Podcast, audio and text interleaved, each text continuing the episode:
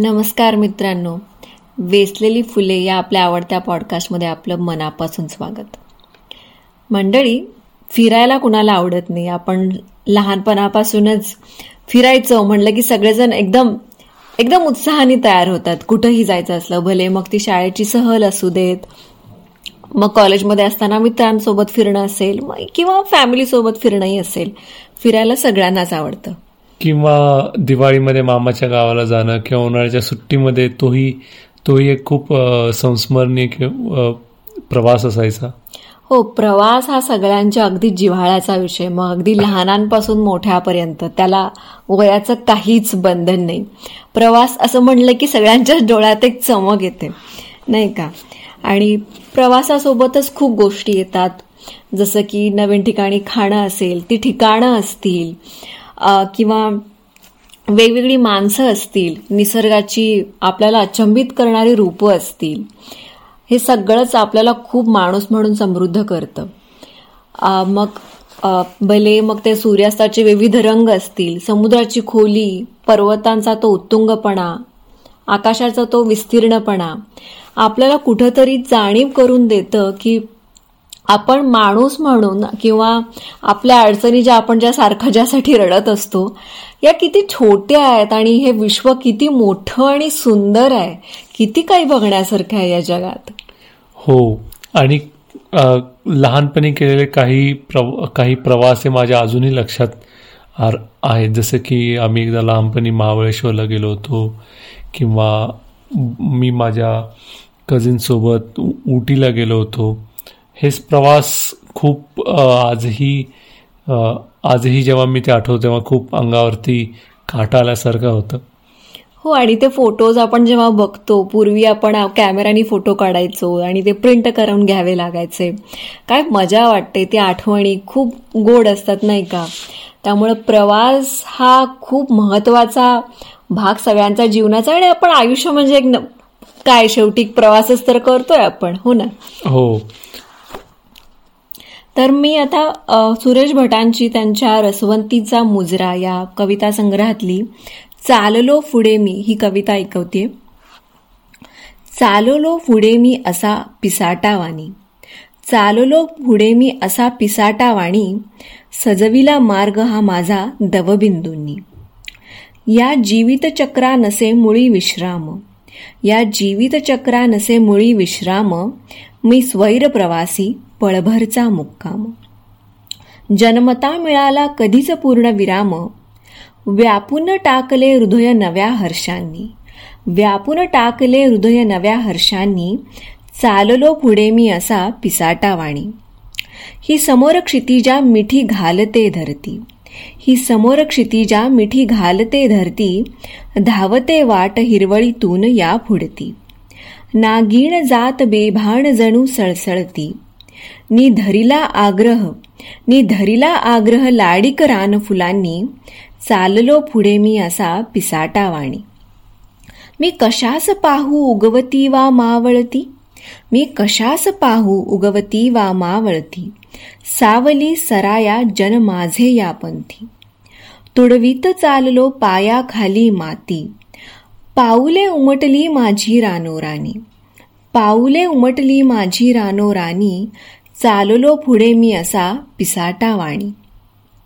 करपाश पसरुनी पुढे खडे आसमान. करपाश पसरुनी पुढे खडे आसमान तेथेच चाललो गात मनोमय गान.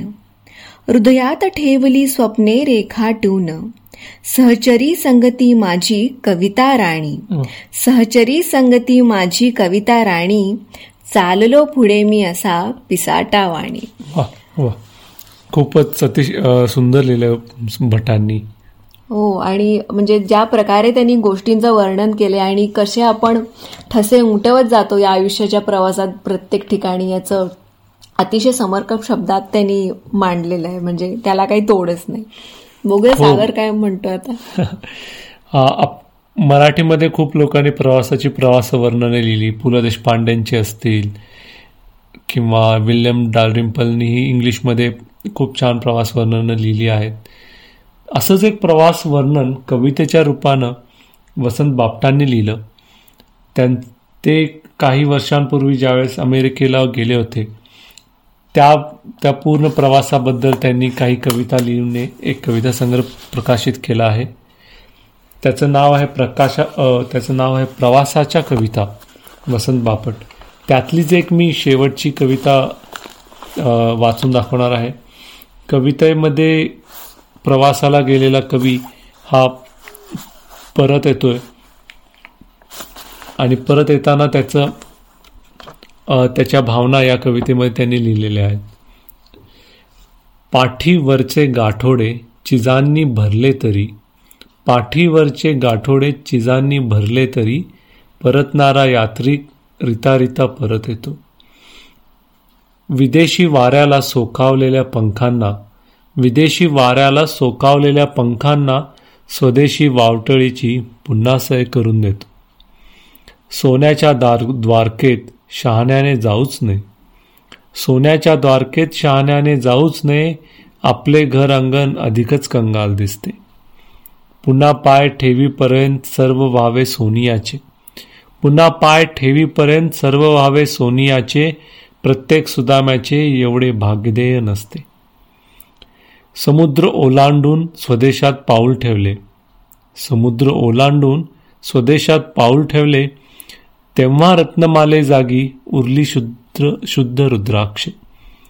दुर्लभम भारते जन्म हा मंत्र म्हणून दुर्लभम भारते जन्म हा मंत्र म्हणून इसापनीतीमधली चाखावी आंबट द्राक्षे. बोला बहुमोल काय काय आणले आहे? बोला बहुमोल काय काय आणले आहे? नेहमी चाच करोल प्रश्न तीर होऊन घुसतो.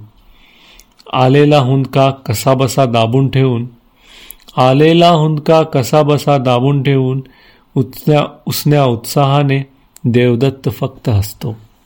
देवदत्त फक्त हसतो. वा केवढं सुंदर आणि अगदी बरोबर मांडलंय म्हणजे वसंत बापटांनी की जेव्हा आपण आपण प्रवासाला जातो तेव्हा आणि परत येतो सगळ्यांचा एकच प्रश्न की काय आणलं आमच्यासाठी? आणि पण कधी कधी आपण गोष्टी नाही आणत पण खूप साऱ्या आठवणी आणि एक नवीन मन घेऊन येतो किंवा नवीन दृष्टिकोन घेऊन येतो परत. आणि तो नाही ना देता येत कोणाला तो हो. वाटण्यासारखा नसतो. आणि बऱ्याचदा असंही होतं की आपण ज्या ठिकाणी प्रवासाला गेलो होतो ते जग किंवा तो परिसर आपल्याला खूप आवडायला लागतो आणि परत ज्यावेळेस आपण घरी परतो त्यावेळेस मन खूप उदास झालेलं असतं. ती उदासी पण या कवितेतून बापटांनी मांडली आहे.